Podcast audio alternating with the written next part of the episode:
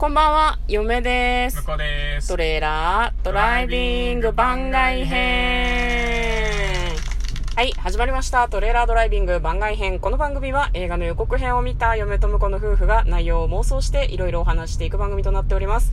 運転中にお送りしているので安全運転でお願いしまはい、す。今日はいつぶりですか？3、2、2ヶ月ぶりぐらいじゃないですか？そうですね。うんあのー、いよいよ、いよいよ、あの、車で収録しております。車だーこれうわーこれがね、正規のトレーラードライビングですからね。そうっすね。じゃあ今までのは全部何？偽物。か仮仮。カッコ仮。仮トレーラードライビングカッコ仮みたいな感じです。いやいやいや、そんなこと言うとね、これから先また自粛期間が訪れた時にですね、大変なことになると思う。まあカッコ仮がずっと続くみたいな。家から出ずに、うん。嫁とうん。しか会っていない状態で車に乗るのは、うん家でいるのと何ら変わらないから、まあ途中で絶対どこにも寄らないならそうね。ねうん、いいかもしれないですコンビニにも寄らないで、もうドライブして収録だけしてすぐ帰るっていうね。ね、ストイックかよっていうね。うん。まあ歩けっていうね、その時間でねっていう気はしますそうなんですけどね。まあまあまあまあえでもトトレーラードライビングだから。そうね。うん収録はね、ドライブせざるを得ないからね。そうなんです。しょうがないですね。どんどん言い訳上手になっていく感じじゃありませんか。まあいいですよ。はい今ね、だしの自販機があった。あ、そうっすか。初めて見た。あるとは聞いてたけど。だしね。だし。出る汁と書いてだし。あ、そうそうそうそうそう。あれ多分お味噌汁に使ったりできるやつだよ。初めて見た。こんなところにあるんだ。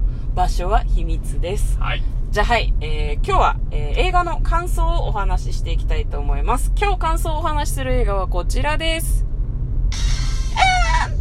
ごめん、うるさかったね。なんだっけ？嘘でしょなんだっけ？ブレインゲームじゃない？ブレインゲームですシャープ48で妄想しました。ブレインゲームですね。ごめんね、じゃじゃん大きかったね。びっくりしちゃった。うん、あ、大きいと思ったらもう何もかも吹っ飛んでしまったね。ブレインゲームです。あの、本当に合ってるタイトル。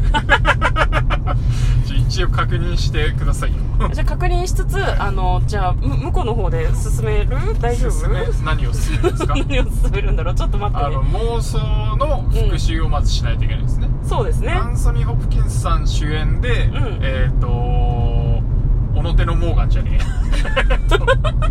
ピースの話だよねえっ、とで、出た出た。ブレイン、あブレインゲーム合ってます。合ってます、合ってます。えっ、であの、えっ、と、ウォーキングデッドに出てたニーガン役のモーガンさんと、うん。あと、コリン・ファレルさんですかね？そうですねが出ている、えっ、と、映画ですね。はいあの、こどうもちょっと、あの、警察のバディものと思いきや超能力も絡んでくるっていうね。そうなんだよね。そういう感じの予告編でしたね。うん、ありがとう。はい。我々の妄想は、どんな感じでした？妄想はですね、これ48回で妄想していて、2018年の10月18日に妄想してるんですね。だいぶ前ですね。かなり前。全然覚えてなかったね、やり始め妄想の内容。そうそうそう、やり始め。もう48回とか言ってたけど、今はいもう、もう48回どころじゃないからね。。ねあの、うん10倍ぐらいやってますから、ね。10倍ぐらいやってる。10倍以上やってる。うん。で、内容の方をね、えっ、と、私たちの妄想の内容を復習するとですね、えー、まず、アンソニー・ホプキンスさんが、えっ、と、超能力者であると。はいはい。で、えっ、と、モーガンさんが演じるところの警察官の捜査に協力してる、うんみたいな感じの話だったのね。ただ、アンソニー・ホプキンスさんといえば何ですか？羊たちの沈黙ね。ですよね。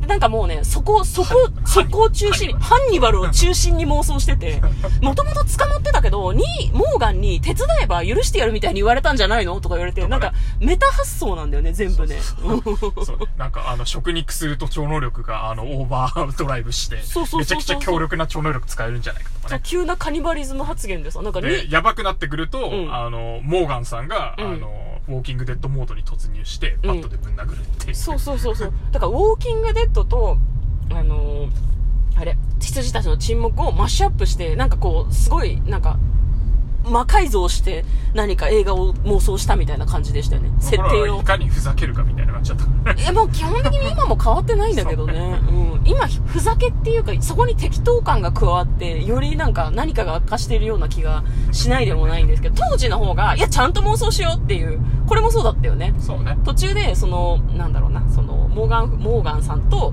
モーガンって言うとモーガンフリーマン出てきちゃうんだけど、そ,、ねの人じゃないのよ、はいウォーキングデッドのニーガン役のモーガンなのよ。ややこしい。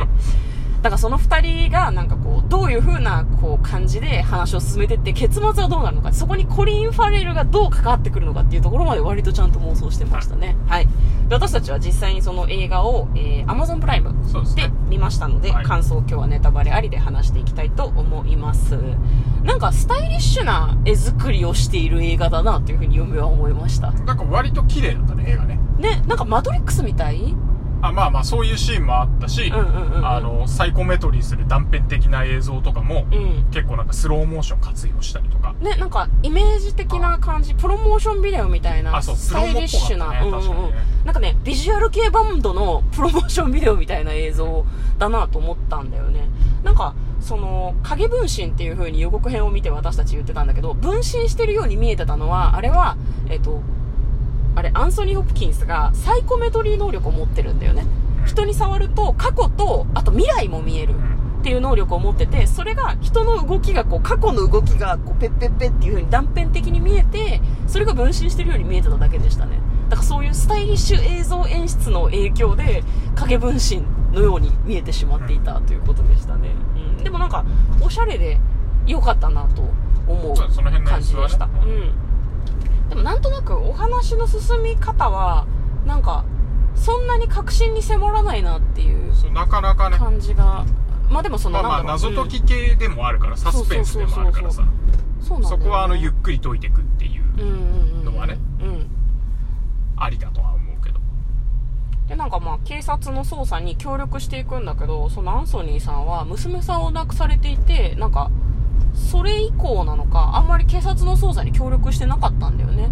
でもそのあまりにも難しい事件が起こったから猟奇殺人事件猟奇連続殺人事件が起こったから手伝ってくれっていう風にモーガンに言われて手伝い始めるっていうような話でしたけどなんかうーん割とこうそれぞれの人が重ためのこう生い立ちというかなんというか生活というか考えを持ってるみたいななんかん。陰鬱とした感じのストーリーだったよね全体的に、ねまあ全体的にはね。うん、なんかアクションがバキバキっていう感じじゃなかったかなっていう、うん、なんかあとヒヤヒヤする感じのストーリーだったかもしれないね。なんかそのさっき言ったように未来がちょっとだけ見えるからなんかこう敵とね敵っていうかうん。捕まえようとしてる人とこうなんか逃げたりとか追いかけたりするんだけどなんか急にアンソニー・ホプキンスが車から出た瞬間にバーンって銃で撃たれちゃうシーンがあって頭に穴が開くんだよね、うん。でアンソニー・ホプキンス死んだと思ったらそれはなんかアンソニーが見ている未来の映像でそれがなんかすごいものすごい印象的というかあ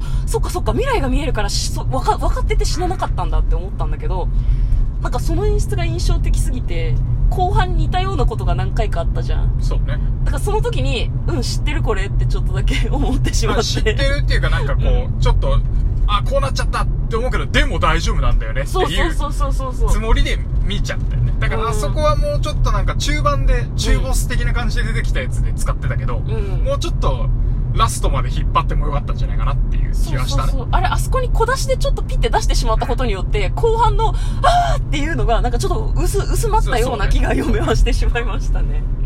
うん、あとなんかあるかね。